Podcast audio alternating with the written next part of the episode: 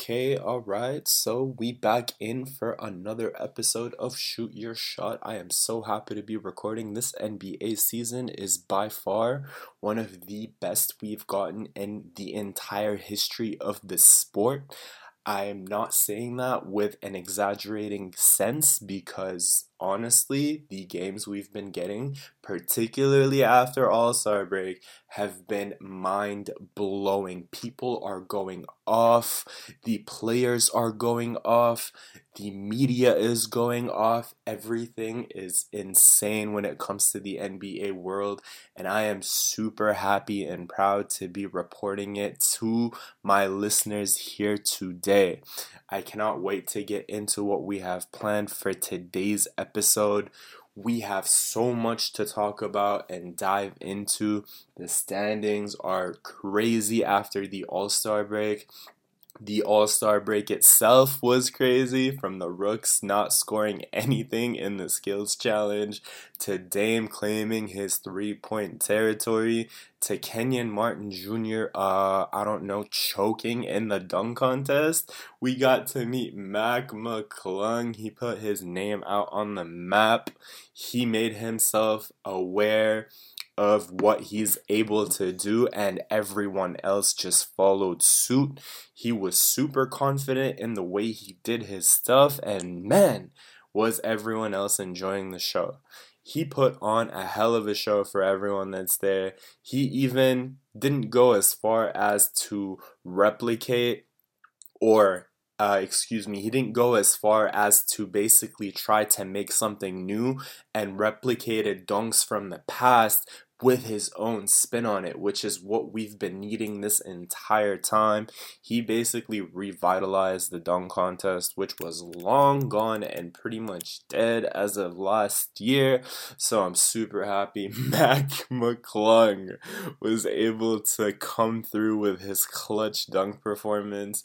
Gave us all a treat to witness up on All Star Weekend 2023 in Utah, along with everything else just being a super crazy weekend, at least for the Saturday portion of it, because I'm not gonna lie, there's been a lot of reports and opinions thrown out there about how the All Star game is not really living up to the hype that we've been accustomed to. I honestly think we've been spoiled because the NBA today is literally miles ahead of where it was even 10 to 20 years ago, given the recent three point revolution going on. So, honestly, we have been spoiled with all the talent and players and skill and magic going on today on the NBA floor when merely 15 to 20 years ago, a 20 point per game scorer was considered a quote unquote great player. Now, it's the exact opposite because you have around 30 to 40 players averaging over 20 points without even blinking twice.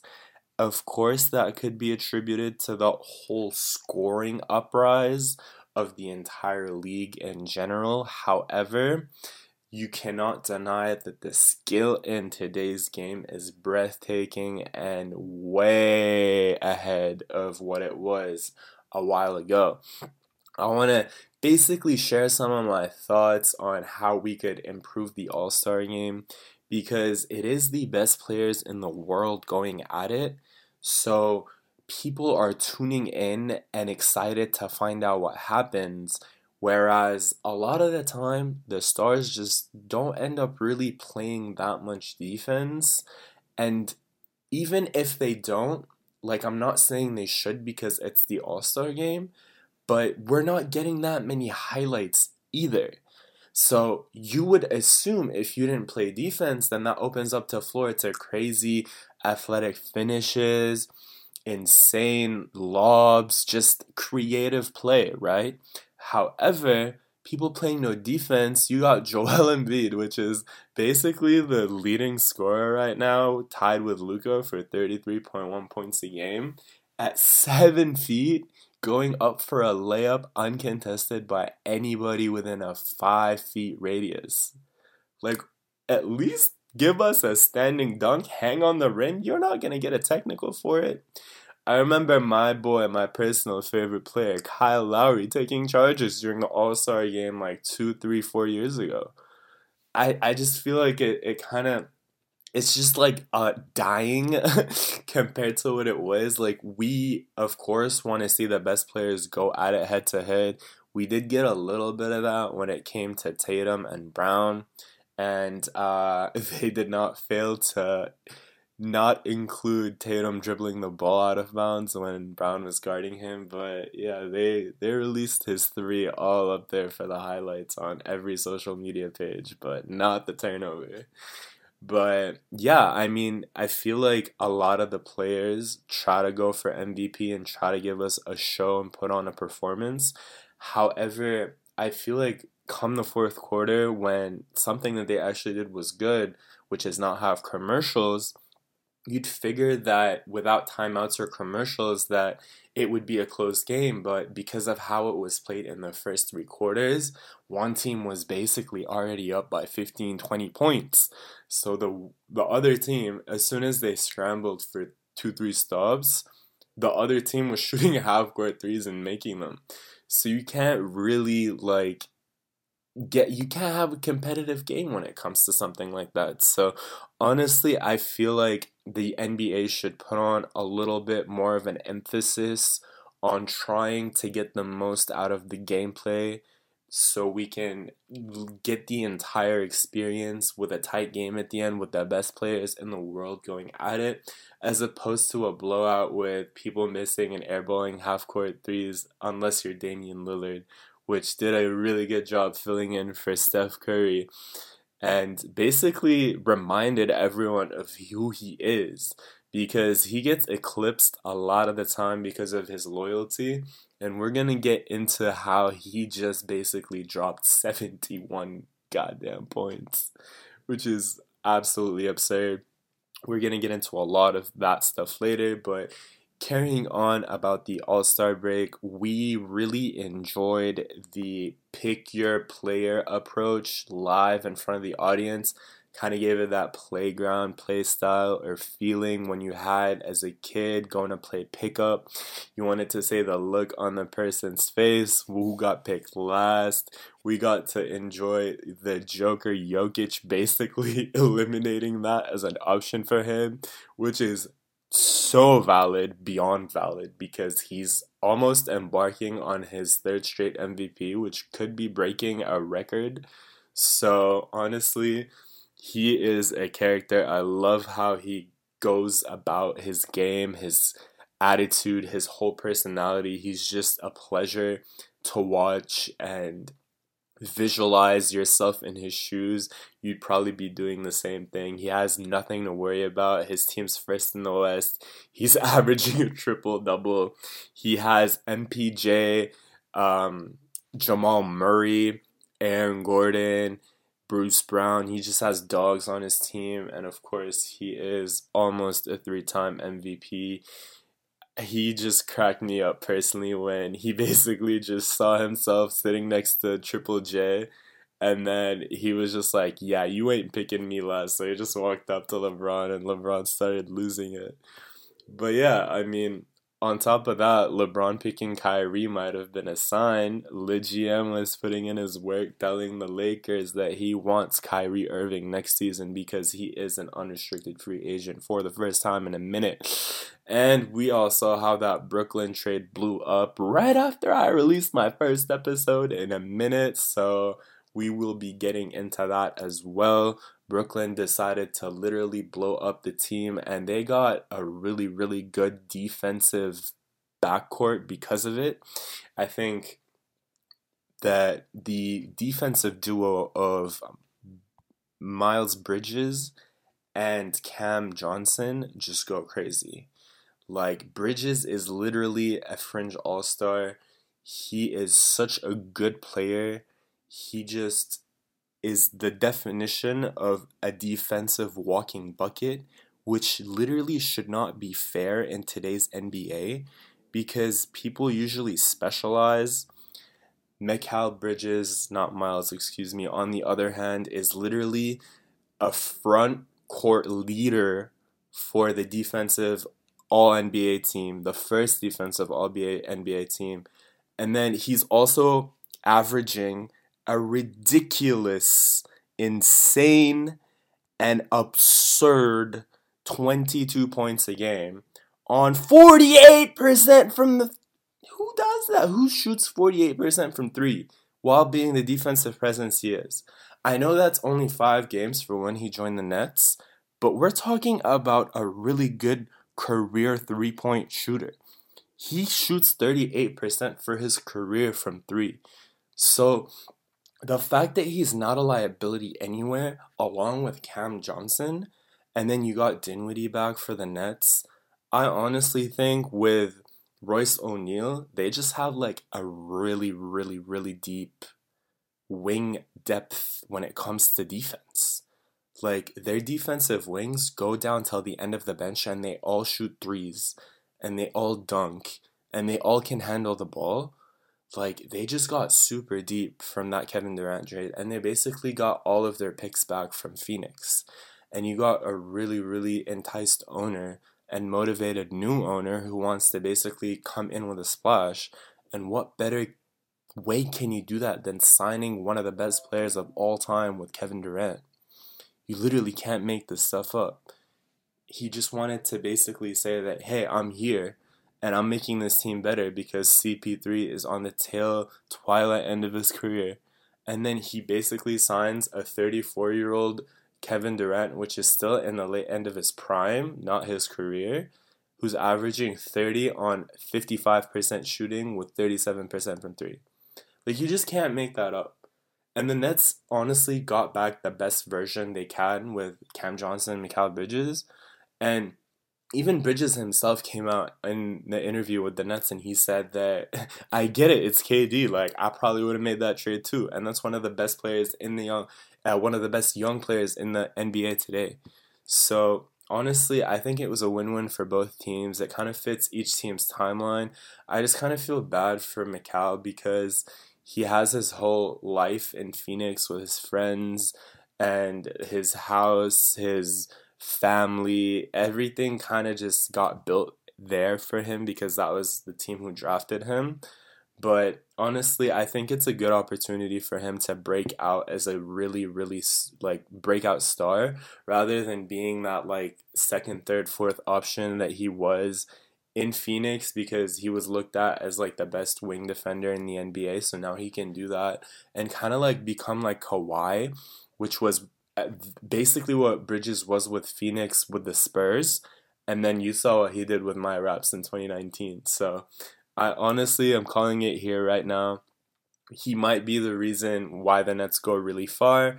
And if he doesn't go far with the Nets, I definitely see him being on a championship team because his contributions are insane. I know Joe Tsai, which is the GM of the Nets, and the owners said that they still wanted to remain competitive.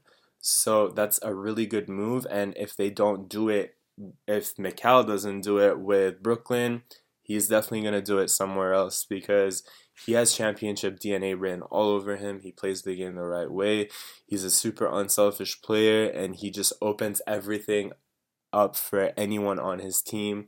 He can basically play with a bunch of people from the street because he can defend everyone, he can score on everyone, and he can handle the ball. So he literally has no weaknesses. He's just a straight walking defensive bucket, which is super rare in today's NBA. So that trade kind of just blew up the entire NBA. And then you also saw Kyrie leave, which kind of propelled KD to leave. But honestly, I think Kyrie on the Mavs is going to be more of a like short-term rental because he's he is an unrestricted free agent after the season, and the Mavs are one and four with him and Luka. I know it's like a very new acquisition, so they're still figuring it out, but the playoffs are like 20 games away. So you don't really have that much time to figure it out. And at the same time, I think Luka needs more of a front court pairing with him and Seawood rather than a backcourt pairing. I know he's kind of filling up Jalen Brunson's role when he wasn't there, but Kyrie's A, way better than Jalen Brunson, and then B, also a ball dominant guard. He thrives off ball too, but he he's his best when he's controlling the pace of the game with the ball in his hands. And that's just at the end of the day a conflict of interest between him and Luka because Luka doesn't really know how to play off ball as much, but he has to learn some ways. So I think it's going to be beneficial for both of their games, more so Luka. so he can just learn how to play without controlling the pace of the game and every single point generated off of an assist or a score.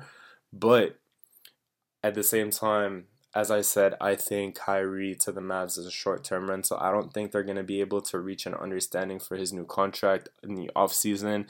And I think Le GM has just dropped way too many hints. Even the latest game with him, with Le and the Lakers against the Kyrie and the Mavs, Le kept playing after he injured his foot just to mm-hmm. block Kyrie and just to like shout, make his team win, make his voice heard and basically show Kyrie that hey, I'm almost 39 in a few months, but I can still average 30 because I am LeBron James, the NBA's leading scorer of all time.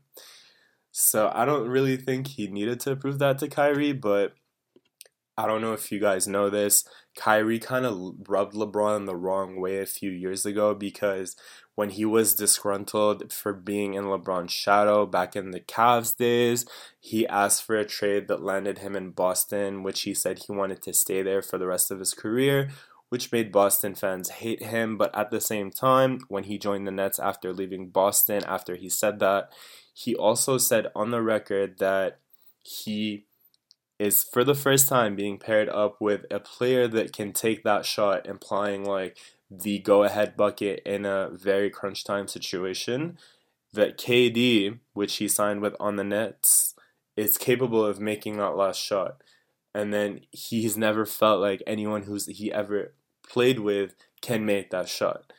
And then like LeBron on a Barbers episode was like, bruh, like hello are you serious i can't make that shot like I just think that was very insensitive, even though Kyrie's one of my favorite players. I don't agree with half of the stuff he does off the court and his antics. I think he's very pampered and spoiled, which obviously makes sense, but at the same time, I think he kind of takes it too far. And props to him for recently, like, kind of maturing. I mean, I guess it's about time. He's 30 now, but better late than never it's always tough being in that situation as a star athlete, making tens of millions of dollars every season, always the spotlight shining on you. So there's a lot that goes into that, but at the same time, I feel like Kyrie is just known and has a reputation around the league for not being a dependable player come off the court. However, if he does decide to get on it, he's a superstar, box office, and all that. Kind of like Kawhi, but for different reasons. Whereas Kawhi is mostly like load managing and sitting to avoid injury. Kyrie's doing it to like just have his antics off the court wherever it might be from be releasing an anti-Semitic thing on Twitter to basically saying the Earth is flat. You can just never guess what's coming next with Kyrie. So honestly, I mean, like I said, he's kind of maturing recently, like releasing a statement saying, "Oh, like I was sorry, I was that young player with LeBron and the Cavs and stuff like that." And like you know, LeBron, he's super nice, super forgiving. Like he's not the type to hold a grudge at all. He's just like always smiling because he knows he's like super humble, you know, that's like the perfect word to describe LeBron in this situation at least. So he's always willing to take Kyrie back and I think this offseason coming up um, followed by one of the most insane and craziest trade deadlines in today's NBA is going to be maybe even on the same level or crazier. So watch out for that coming on this off season. I will try my best to keep uploading regularly because I am so passionate about this and talking about it. Honestly, just makes me happy for you guys listening in and me kind of just like blurting my thoughts out and just getting it all out there for everyone to hear and know about. So moving on, I want to discuss Damian Lillard, Dame Dollar, 70 one point game. Like, oh my god, this guy went crazy. He did it in under 40 minutes, which basically makes him the only player in NBA history to have over 70 points in under 40 minutes. He didn't even play 48. He didn't even play the whole game. You might say, oh, well, Spider, Donovan Mitchell did it earlier this season. Well, I know, but he did it in overtime. And he basically got a go ahead bucket that shouldn't have counted because he traveled. But hey, it's 71. Who cares? NBA wants people to score, and he did. So it looked cool, so the refs let it fly. However, Damian Lillard, Dame Dollar, man, under 40 minutes, 13 from 22 from 20 from 3. He almost tied Klay Thompson's record. He he tied Curry's record for most threes in a game at 13. He was one shy of Klay Thompson's record. I wish he had like 15 and made the all-time record because then he would have won the three-point contest, made that in the same season when the Blazers kept promising him to surround him with a good team and ended up buying Grant from Detroit. Like, I'm not saying that's a bad move, but like that's not enough to win a chip in the West, bro. Like, what are you thinking? Like, Grant's not gonna get you that far. Especially when you're freaking starting Josh Hart at the three at six five. Like, you need more dogs on your team. And he understands that, but his loyalty and his love to the city kind of just eclipses how he really feels about winning. And honestly, I don't want to get into this because I won't stop talking about it. But man, do I think Dame deserves better. Honestly, him, Kyrie, and Steph are the best point guards in today's NBA. And they're all north of 30 now, which makes me super sad to say it's like an end of an era, and Dame's just wasting way more of his time for a franchise that doesn't even care about you, bro. Like, you set career highs for them and historic books for pretty much every stat that you lead them for. And you still want to stay there when they keep promising you they're going to build a better team around you. Man, even Clyde left and he won, bro. Like, just leave. Win a chip. You deserve it. You're too good. You're on the list of top 75 players of all time. Why are you sticking with Portland? Like, even I am a one and a half, two hour drive from watching you play, and I want you to go somewhere else. And that's how I feel because you deserve a, a ring, bro. Like, you're too good to waste your talents in the Pacific Northwest where nobody comes. Like, just honestly, like, let's be honest, if people weren't here for work, they wouldn't be here. So the fact that Dame could go work somewhere like LA or like a bigger market, which is built around him to win and succeed and highlight his strengths, and he just chooses to stay with the team that drafted him. Like, I guess you were like two two one star recruit out of high school. Like one only one college gave you a chance and then they drafted you like in the top 15, but I mean, like something's got to give at the end of the day, man. You got to cement your legacy with a ring, or people won't remember you for the great player you truly are. Like you're too good to waste your talents not going to South Beach. go to South Beach, then they can give you a way better team. You and Butler would go crazy. But yeah, as I said, I don't want to keep talking about this because honestly, I won't stop. Like, I'm super passionate about Dame winning, and I don't think he will, and he's just okay with that without being okay with it, which kind of like this doesn't make sense. Yeah, so moving on. I want to talk about the last two games where full court daggers could have taken the game to OT. So we got Joel Embiid basically almost tying the game from under his basket all the way full court against the Celtics. and then you got Paul George doing it against the Kings. And none of them counted because they rele- they got released so like so close to before the shot clock expired. I feel like players today kind of like program themselves to do that after the buzzer hits because they don't want that to count as a three point attempt because most of the time it's not going to go in. But like PG's full court would have won it because Sacramento won by one. And then Embiid's would have tied it because they were down by three. And imagine how much energy you'd have going into OT with your best player hitting a full court shot at seven foot tall. So like honestly, we got robbed of insane like the second game with the the Embiid game we got robbed because that OT would have been insane.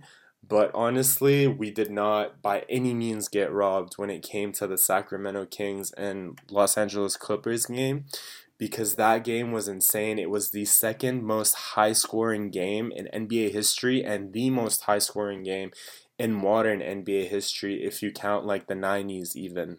So basically the top scoring game in like 40 50 years and PG almost topped it off with a full court shot that went in if it wasn't for half a second.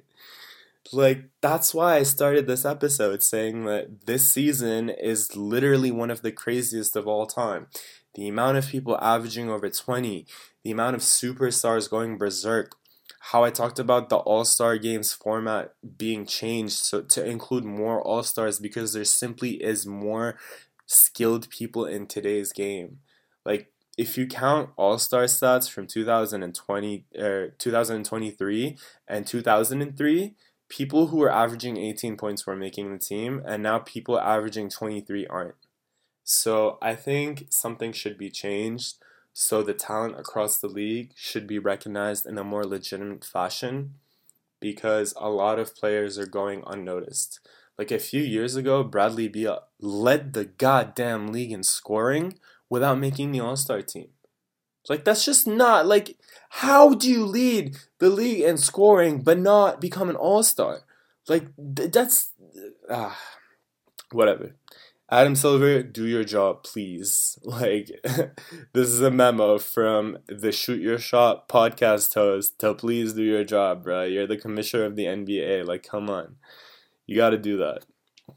Moving on, I want to talk about how Luka and Kyrie haven't been the best pair. We already kind of touched on that when we talked about the whole KD Kyrie dynamic in Brooklyn. But honestly, I just feel like two ball dominant guards without that much wing defense is kind of like a recipe for, oh, if we don't outscore you because we're that skilled offensively, we're going to lose. So it's a tough situation Kyrie can play really good off ball. Like I saw a lot of examples of him boxing out someone bigger than him and getting offensive tip ins and boards and just kind of like making himself useful without the ball. But honestly, I feel like they have to develop that chemistry, and 20 games is just not enough.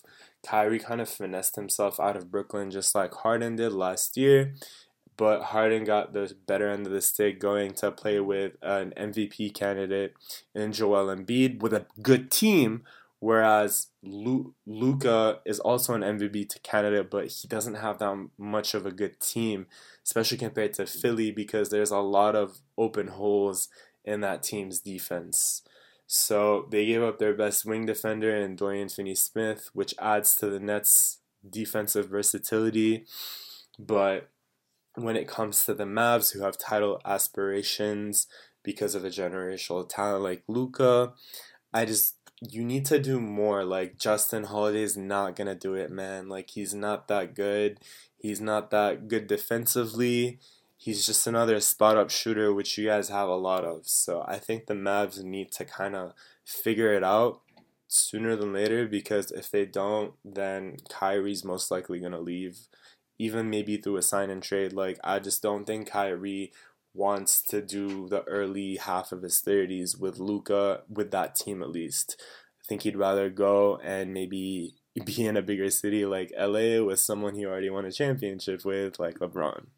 Speaking of LeBron and the Lakers, I kind of want to talk about how Jeremy Vanderbilt was one of the most instrumental pushes of a player that the Lakers needed, which definitely showed in the game on the 26th against the Mavs, which we just talked about.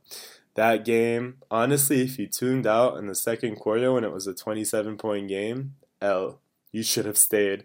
I had a feeling that it was going to be a good game, and I was invited to brunch, so I watched the game during brunch on my phone because I had a feeling that it was going to be that good of a game. And guess what? It did not disappoint. Just like the Sacramento uh, Kings and Clippers game didn't disappoint. And I just have a feeling when it comes to certain games like that, and that one had that. So I just kept watching, even though I was invited to eat out. And let me tell you, it was a cool brunch because I got a hell of a game to watch. Vanderbilt did not have that good of a box score, but your man's Jared I mean, like he kind of did. 15 and 17 is hard. It's like not 20 and 15, but like that's what I'm saying. He influences the game without scoring, which is something every team needs. He's like a Josh Hart for the Blazers that basically got replaced with Matisse Thybulle. He's like that glue guy that every team needs. That's why New York took a gamble on Josh Hart, and guess what? They beat the Celtics today, the best team in the league because of people like Josh Hart. You need people like Jared Vanderbilt, which basically do everything for your team to win. All those little things, like Kyle Lowry taking charges. Vanderbilt got so many stops. He got four steals, 17 rebounds, and only 15 points. But he didn't miss the one three he took, and he took really, really timely baskets. So things like that basically give your team three, four, five, six, seven more chances to win the game because you get that many more possessions, which equates more chances, which means more opportunities. Even though the Lakers shot abysmal from three at 18%, they went 6 from 34 from three. See how bad that is? They still won the game. Because why people hustled like Jared Vanderbilt? They got them extra possessions, more looks, better defense, on the main guys like Luka and Kyrie. And people who do that end up winning you games. And then, especially paired up with a, a very old but very effective LeBron James, he's to kind of like save and channel his inner energy, which he has left, to score, make really crucial, crucial plays. Whereas he can't have it turned on the entire time because he's to he's going to get worn out. He's almost 40. Whereas Jared Vanderbilt at 23 years old can do that because he has that motor and drive and energy. He's like a Draymond Green that can shoot. Is exactly what the Lakers needed, which basically made a box office game in front of our eyes yesterday. And if you missed it, you should watch the replay because that was one hell of a game and they're saying that LeBron might be out for the rest of the season. No, because of a foot injury he sustained trying to block your man's Kyrie. So honestly, man, y'all should watch that game. You're not gonna see LeBron anytime soon, and then if the Lakers don't even make the playoffs, who knows how many more seasons of LeBron we're gonna get. Just watch him, appreciate him while you can, and watch how Vanderbilt contributed to winning that game. Moving forward, I wanted to talk about Russell Westbrook because man's finessed himself, bro. He literally went from the most horrible situation you could possibly be in, being blamed for half of the team's problems, basically all of their mistakes, to going next door, not leaving your hometown of LA and surrounding yourself with a team that accentuates your strengths and hides your weaknesses. Like all he needed was a buyout because ain't nobody was paying forty six million dollars for a guard who can't shoot in twenty twenty three, but like connections and networking end up placing you where you want to be because if it wasn't for PG, which is basically his team with the Clippers, Russ wouldn't be there. But the Clippers actually did a really good move signing Russ. And hear me out. So, why I think it's a good move? Because the the Clippers have been in desperate need of a point guard and someone that could basically set the table and set up their wing pair of PG and Kawhi. That's what Kyle Lowry, again, I'm going to mention Kalo every single time I can because he's my favorite player. His jersey's hanging behind me, and he won us a chip. But basically, like Kalo is setting up Kawhi in the 2019 playoffs. It was he's making his job a lot easier than Kawhi having to do everything by himself, bring the ball up, waste more energy on meaningless situations. He can just get set up at his spot and then score and then play defense. And then that's what the Clippers have been missing. Norman Powell has been doing an okay job. Terance Mann's been doing well at PG, but those people you can't really rely on down the stretch that much because they're simply not as experienced for Norman Powell, at least at the PG position, because he's not that ball handler you want at those ends. You want him to score. That's why he's in the Clippers closing lineup. But you want someone that can kind of like a true point guard set the table for the team. And that's exactly what Russ is excellent at doing. Mans can average like 10 plus assists in his sleep. I'm not saying they're not going to be accompanied by uh, five turnovers. but, you know, he's still giving you those 10 to 15 assists. So, that they're basically like exactly what I said, filling every single hole in the Clippers offense and then you're hiding Russ's weaknesses because he's totally constantly being surrounded by shooting on the Clippers. They they're one of the best three-point shooting team in the league. Whereas the Lakers are on the tail end of that stick with being the one of the well uh, uh, before the trade at least. Now they're really good with people like Beasley letting it fly the whole time. But he literally finessed his way into the Clippers because of PG. PG's been kind of like talking about it in the media about how like someone like him deserves a like a really good spot with a contender and like he's biased obviously because PG had his best year playing with Russ in OKC and he was third in MVP voting that year. So obviously he's gonna want him to come through because they need a PG. PG needs a PG. Paul George needs a point guard in Russ. And he had his best season playing alongside him. So I wonder why Russell Westbrook is in a Clippers jersey right now. But yeah, honestly, I think that's like the best case scenario for both teams. Now, Russ won't be scapegoated every time the Lakers end up going on a woe and Russ can like as he said be somewhere where people want him to be and like just not become alienated the whole time. Like he's a good person. He doesn't deserve that. It's not his fault. He has like a six nine wingspan at six three. It makes it really hard to shoot. That's why he keeps grabbing boards and hustle.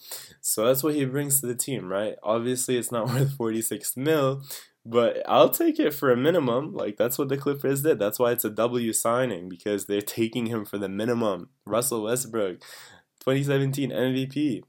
So honestly, he's like an old Ja Morant at this point, but can like deliver dimes on a daily basis.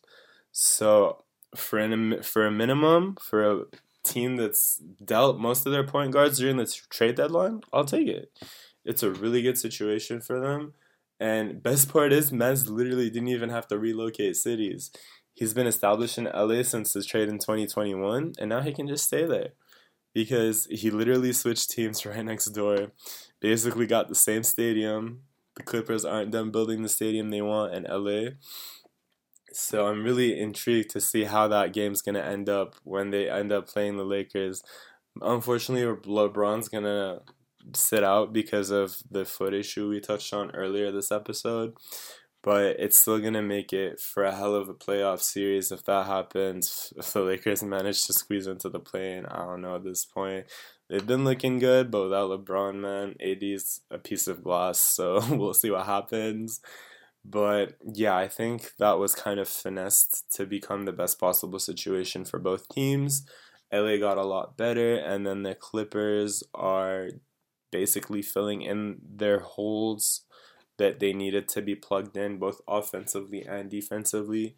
So it was a win win. I'm happy for both teams and situations that that went through. Speaking of playoff matches that we want to see, how crazy would a Mavs and Suns playoff series be? And that's kind of realistic because they're close in the standings and we both know both of them are making the playoffs with a really far push in mind. So just imagine the competitiveness we'd see from Kyrie versus KD and Luka versus your boy Booker.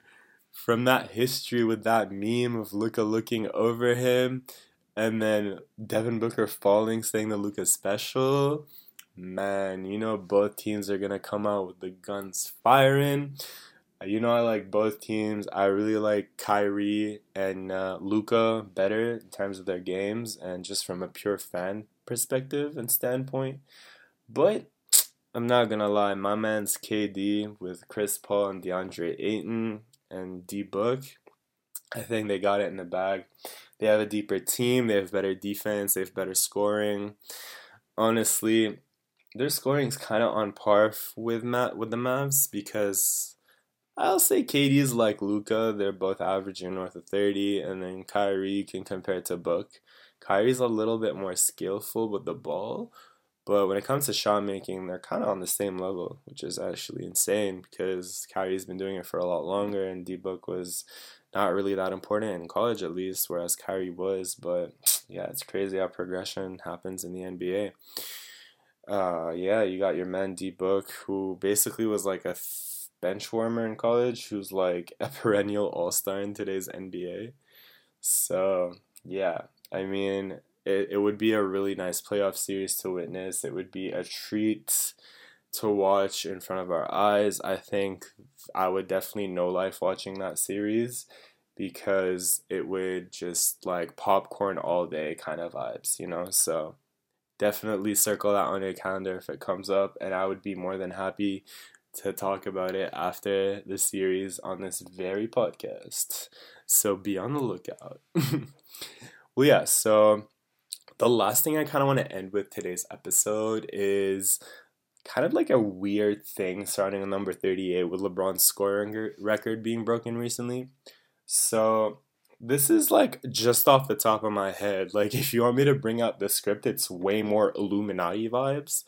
But basically, so let's rewind back to when Kareem broke the record. Kareem broke the record and at that point, LeBron was basically like born because he, the record stood for 38 years, right? And LeBron's 38 now, right? And he needed 38,388 points to break it, right? And he did it on the night that he was versing OKC, which is followed by when he would have played the Bucks, which is the team that drafted Kareem, which would have been even more crazy, but he did it against a team which he dropped 38 points to beat the record in three quarters Whereas when he was drafted in 2003, he had the exact same game against the Thunder, scoring 38 20 years ago. I, I just think the amount of 38s in that sentence is weird. The fact that LeBron was conceived when Kareem broke it and it stood for 38 years. LeBron broke it when he was 38 years old. He scored 38 points like, it's just, there's a lot of 38s, you know? 38,388 points, three quarters. He checked out with eight seconds remaining in the third quarter. Like, nah, uh, I'm done. Illuminati, I'm done. Moving on. um, yeah, so I kind of want to close this episode by saying that this season is basically like a real treat for everyone watching it. It's about to end soon, which kind of brings my eyes to tears because the NBA season is one of the best forms of entertainment. For me, at least, the amount of skill, talent, uh, storylines we get to see across the season, the amount of breakout players that come about every season kind of keeps it with that fresh perspective where you never know what you're going to come to see next every game so different, so unique. You get insane outcomes happening. Like for example, if KD were a half size less shoe, the Bucks wouldn't be champions because he would have synced one of the craziest um, shots in NBA history. You have people coming out firing guns every season to declare themselves. When Ja Morant came out a few seasons ago, Zion coming out. We got Paolo this year. We got crazy people being drafted next year. We got everyone tanking for the phenom of a player that we want to get drafted with Wembanyama. We just got an insane season that we're about to finish. We got the Bucks going on a 14 game streak late in the season to tell Boston to hold up because they're still there. They're still champions as of 2 years ago. We got the Warriors with a chip on their shoulders saying, "No, we're not a 500 team. We got our best players sitting out and we're still here to play."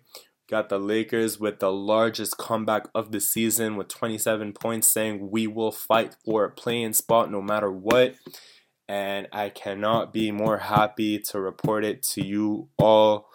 And please watch out for the rest of the season. The playoffs are going to be a hell of a treat. And I cannot wait to share it with you guys as it happens live on Shoot Your Shot.